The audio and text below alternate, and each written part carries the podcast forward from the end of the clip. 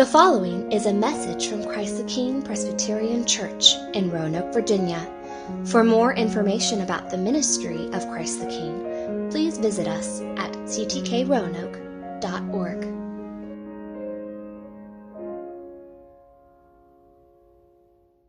Well, good morning. Good morning. Welcome to Christ the King. Uh, for those of you who don't know me, my name is Penny, and I'm the senior pastor here, and it is great to be with you. Uh, if you're a guest or a visitor, welcome. We're glad that you're with us this morning as we uh, celebrate the resurrection of our Lord Jesus. Uh, I know it is lost on no one that this is Easter Sunday. And so, uh, so we, with uh, the churches around the world, as well as churches throughout history, take a week and pause from our normal sermon series. So we've been going through the book of Romans for the last number of well, more than weeks, months now, and, and we are breaking from that for this week so we can focus our attention on the resurrection of Jesus. This is what the church has done historically to, to take time and to give attention to passages that speak of the resurrection of Christ, that the tomb is empty. And, and this year, this Sunday, today, as we come to this passage, what we're going to do is going to look at the resurrection by looking at three different passages in the Gospel of Luke. So we're going to look at three different passages. We're going to look at the very end of Christ's crucifixion. We're going to look at a few verses that speak of the empty tomb, and then we'll conclude by looking at a few verses that, uh, that speak of God's, of Jesus' words to his followers after his resurrection. So if you have a Bible, uh, I'd encourage you to turn to Luke 23. To Luke 23. There you'll uh, find our passage. If you don't have a Bible, there's Bibles in the chairs in front of you, and we'll also have the passage projected on the screen in just a moment. Luke 23, beginning in verses 44 through 47. This is what we read.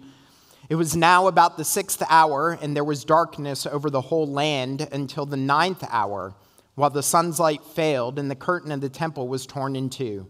Then Jesus, calling out with a loud voice, said, Father, into your hands I commit my spirit. And having said this, he breathed his last. Now, when the centurion saw what had taken place, he praised God, saying, Certainly this, was, this man was innocent. Now, skipping ahead to chapter 24, verse 1, we read, After Jesus has been buried, on the first day of the week, at early dawn, they went to the tomb, taking the spices they had prepared. And they found the stone rolled away from the tomb. But when they went in, they did not find the body of the Lord Jesus. While they were perplexed about this, behold, two men stood by them in dazzling apparel.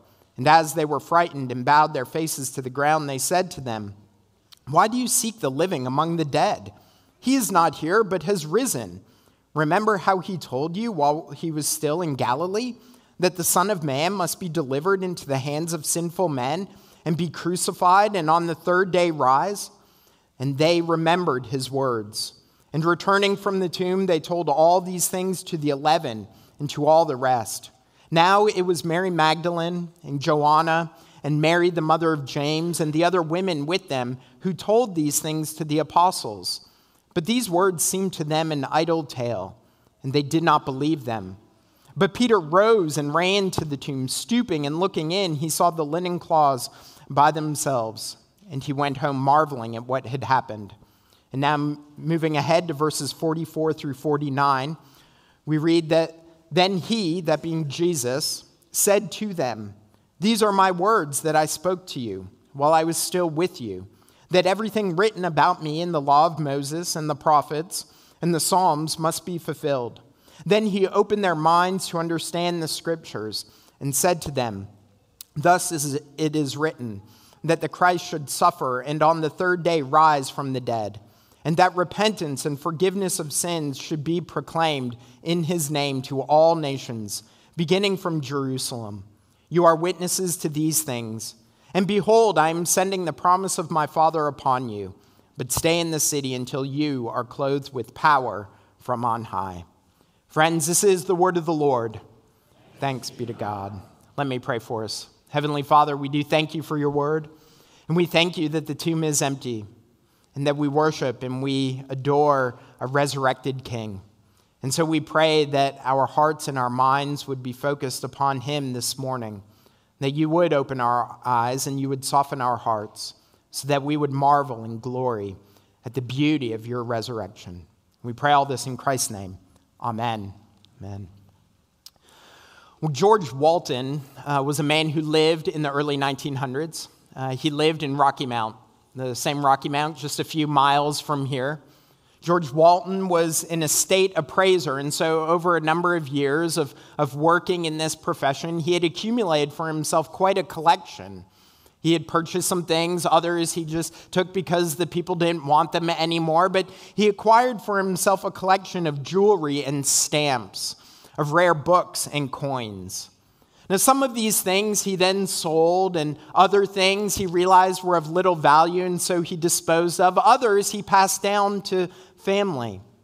One of these things that passed down was a nickel, a nickel that kind of went through the family line. And shortly after this man, George Walton, had passed away, the nickel was appraised a, a specialist, an appraiser, took a look at it, examined it, studied it, and realized it had no value. And so it just passed down the family line. It, it remained in the family as an heirloom with sentimental value. It sat in a box, on the floor, in a closet and went from family member to family member until finally it ended up with Walton's nephew, Ryan Givens. Now, Givens wasn't an appraiser, he wasn't a coin expert, and so he didn't think much of the coin except that it had come from his uncle. But in 2003, he decided to have this coin appraised again. And so, six different coin appraisers, six, different experts took a look at this coin. They examined it, they studied it, they compared it to other coins of the day. And they determined that this was no ordinary coin. In fact, this was one of five 1913 Liberty Head nickels. There were only five that were minted, and they thought that the fifth, this one, had been lost forever. They knew where the other four were, but they thought the fifth, it, it had been thrown away, it had been lost, it had been inadvertently used by a family member and spent. But here it was. It wasn't just any nickel. It was actually quite rare and had great value. In fact, a few years after the appraisal, it sold for $3.1 million. it's a uh, nice investment on that nickel. But I imagine that before that final appraisal, those six experts, before they looked at, I imagine that Givens and his family members, every time they took the nickel out of the box, every time they looked at it, they thought it's just a coin, right? It wasn't shiny, it wasn't bright, it wasn't beautiful. It would have been easy for them to cast it aside.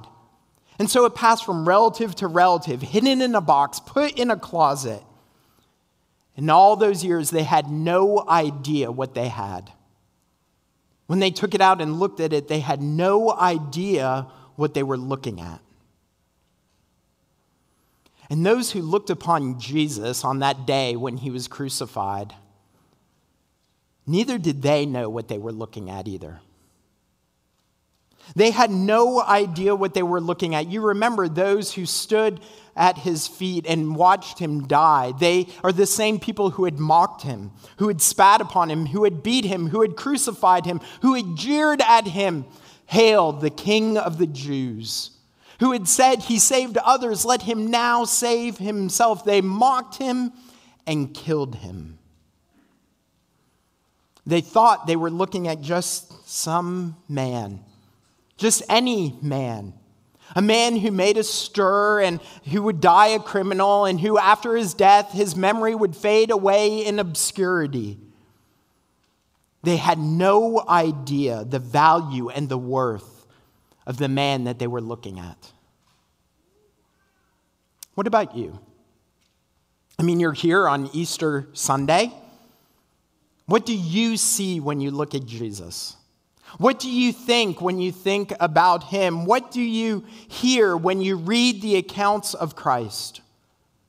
Maybe you think he was a moral man, a dynamic teacher, a wise sage, a revolutionary. Maybe, like those who looked upon him, you think just a common criminal. Well, friends, if that's what you see, if that's what you think, if that's what you hear, then, then you're actually like that first appraiser who looked at that coin of great value, of great worth, and thought it was worth nothing. You see, what we should see from Jesus' life and death and resurrection is not just any man, but the man of greatest value, the man of greatest worth, a man that though he was killed as a criminal was actually innocent. That's what we hear in the Bible. That's what we hear in the scriptures that Christ was innocent, and we hear it from the most unlikely of sources. We hear it from a centurion. Did you see that in chapter 23, verse 47? Now, when the centurion saw what had taken place, he praised God, saying, Certainly this man was innocent. Okay, think about that statement. It's not hard for us to imagine that John or Peter, right, Jesus' closest disciples, it's not hard to imagine that they would have said he was innocent. Or for Mary or Joanna, who were there at the crucifixion, or for others of his followers or disciples, for them to say, the Romans got it wrong. He was innocent. We wouldn't be surprised if they said that. But a centurion, a Roman soldier, a man who would have been there to ensure the execution took place, who may have actually participated in the killing of Jesus. We don't know, but this centurion could have been one of the men who hammered the nails into his wrists or who, who lifted the cross up. He was there to make sure he died. And this Roman centurion, he had seen deaths and executions before, but this one was different. It was different not because of the manner of the death, it was different because of the man who died. See, the centurion witnessed Jesus die, and he would have heard his words, right? The words Jesus spoke from the cross, like words of promise to the thief on his side, that that, that night the thief would be in paradise. He would have heard Jesus' prayer to the Father, not a prayer of threats, but a prayer of grace. Father, forgive them, for they know not what they do. This Roman soldier would have heard his last words of trust and dependence Father, into your hands I commit my spirit. This centurion, this man of war, this executioner, in that moment, in that day, in those hours, he saw something unique. He witnessed the death of an innocent man. And it's his innocence that shows Jesus' value and worth. It's his innocence because Jesus had done nothing to warrant his death. Right? He kept all of God's law. And, and he was righteous in every way. When tempted, he never sinned. When tried, he never failed. He was just and innocent. And his innocence is what makes his death so significant. It's what makes it so valuable. Because Jesus didn't deserve to die, and yet he went to the cross anyway and he went willingly. I mean, do you remember? He had an opportunity to fight them off, to fight off the soldiers, right? His, his disciples, his people were ready to take up arms. They pulled out their swords and they were ready to defend Jesus, to guard his life.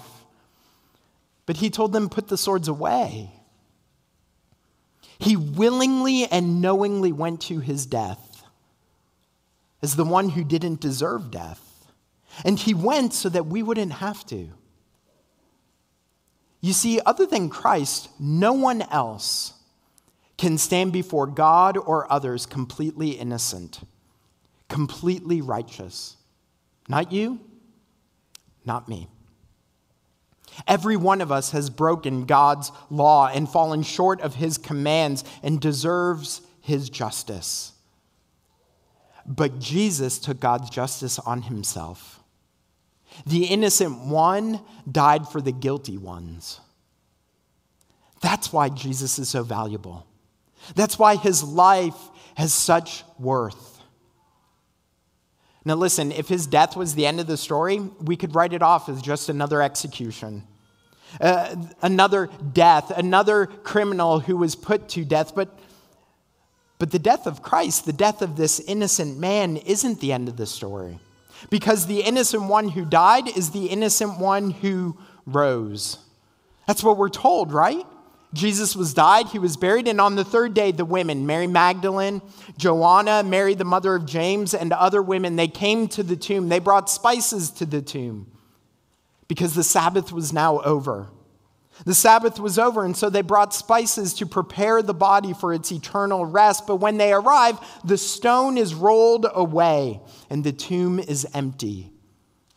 There is no body for them to prepare. Instead, what we see in chapter 24, verses 4 through 7, is instead of a body confronting them, they're confronted by two men in dazzling apparel. Now, the other gospel accounts tell us that these were angels. And what do the angels say to these women? Why do you seek the living among the dead? He is not here, but is risen. Remember how he told you while he was still in Galilee that the Son of Man must be delivered into the hands of sinful men and be crucified, and on the third day rise. What they're declaring is that Christ is risen, that death could not contain him, that, that the tomb could not hold him, that he is bodily and physically resurrected that he defeated sin on the cross and he defeats death in his resurrection. That's what they're declaring. Now, I imagine that there might be some of you here this morning who you hear that, and maybe you're a little skeptical. And maybe if you're not skeptical, then your neighbor is, or your coworker, your family member, your friend, right? They're skeptical, right? Because we've never seen someone rise from the dead. I've never seen anyone right? We've never seen resurrection, and so how could this have happened, right? And so we think, well, well, maybe this is a fable, maybe this is a metaphor, right? A metaphor for, for life after death, how, how our spirits continue on forever. It's some sort of metaphor or made up story. But y'all, that's not how the Bible nor history presents this. You see, if you write off the resurrection as simply a fable, then, then you have to write off the entirety of Scripture. And you have to write off the entirety of the Christian faith. Because, because the entire Christian faith depends on the physical bodily resurrection of Christ. In 1 Corinthians 15, the Apostle Paul says, If Christ has not been raised, your faith is in vain. In other words, if Christ didn't rise, then there is nothing to our faith, and there is no reason for us to be here. If Christ hasn't been raised, if his body's still in the tomb, then y'all, let's just go home. We'll lock up the doors and sell the building. They can turn into apartments or some entertainment venue, but we don't need it. Because if Christ isn't risen, we are to be pitied amongst all people. That's what Paul says. Our faith is worthless. But Christ is risen. Hallelujah.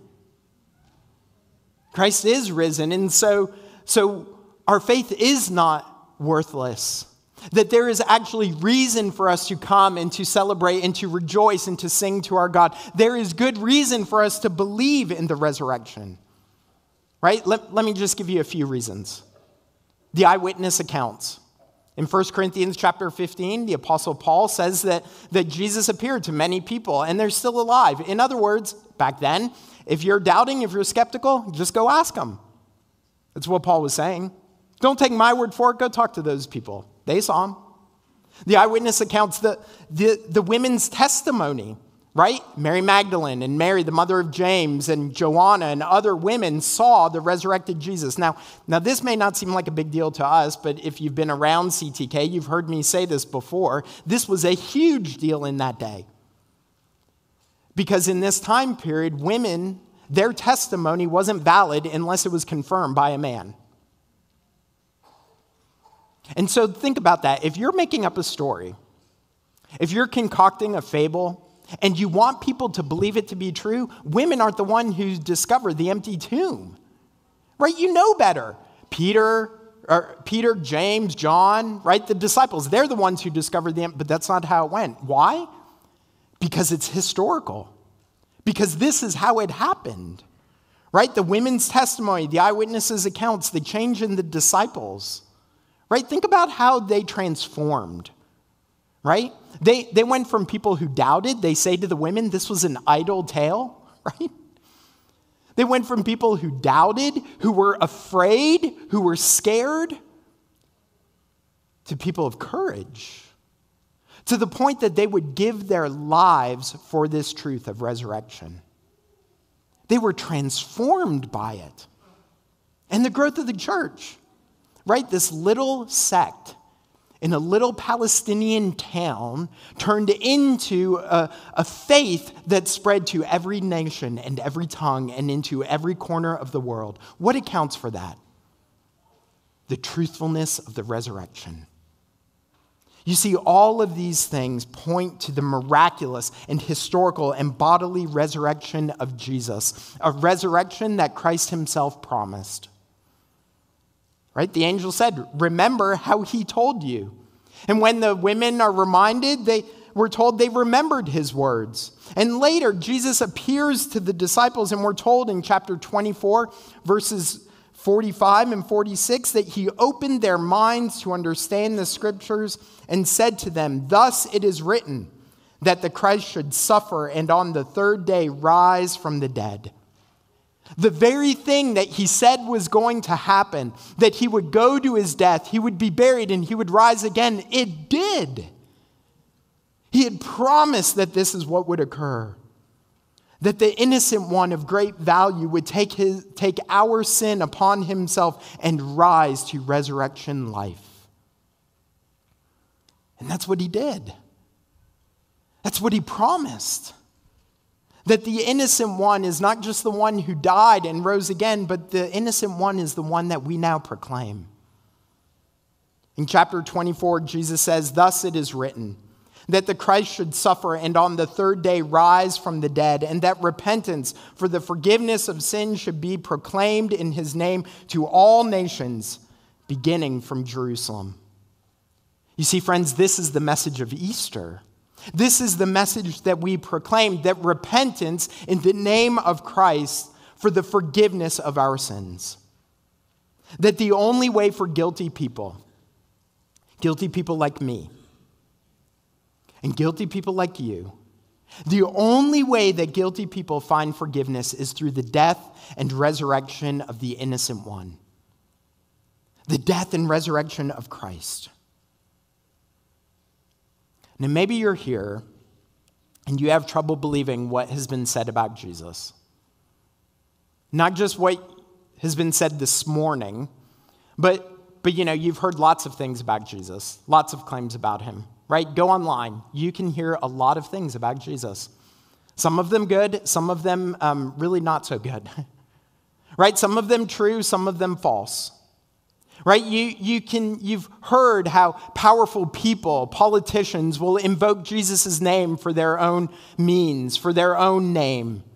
Right? You've heard Jesus spoken of by your neighbors, by your friends, by your coworkers, by your family, and, and it's hard to know what is true and what is not, what is what is right and what is wrong, what is beautiful and what is ugly. We've heard lots of things about Jesus, and so what I would say to you, if you are having trouble discerning, filtering through what is right about Christ, then I would encourage you read the Gospels. Matthew, Mark, Luke, and John. Read, read one of them. Just start reading them and, and hear from Jesus what Jesus says about himself. And what you will hear is that the man who was innocent went to his death for his people. That the one who was innocent by his death brings forgiveness of our sins. That the one who was innocent rose to new life so that we would live with him. That is what you will hear.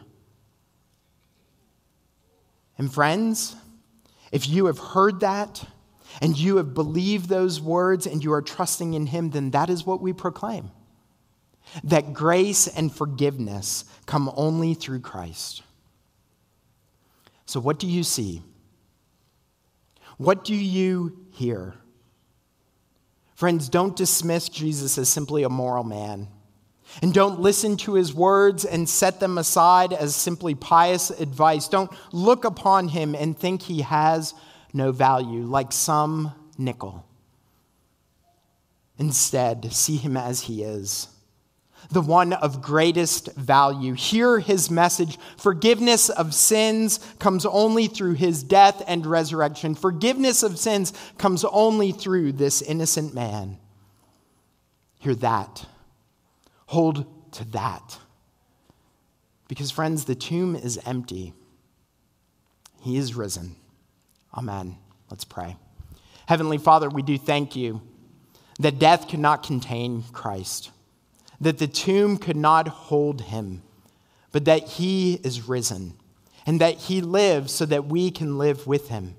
And so we pray that as those who trust in Christ, that you would help us to proclaim that resurrection, that we would proclaim the forgiveness of sins through Christ, that you would help us to believe and to cling to Jesus, looking to him, the author and perfecter of our faith the one who brings forgiveness and grace, mercy and salvation. Father, turn our eyes towards him. Let us hear his voice and let us proclaim, He is risen. Hallelujah. Amen.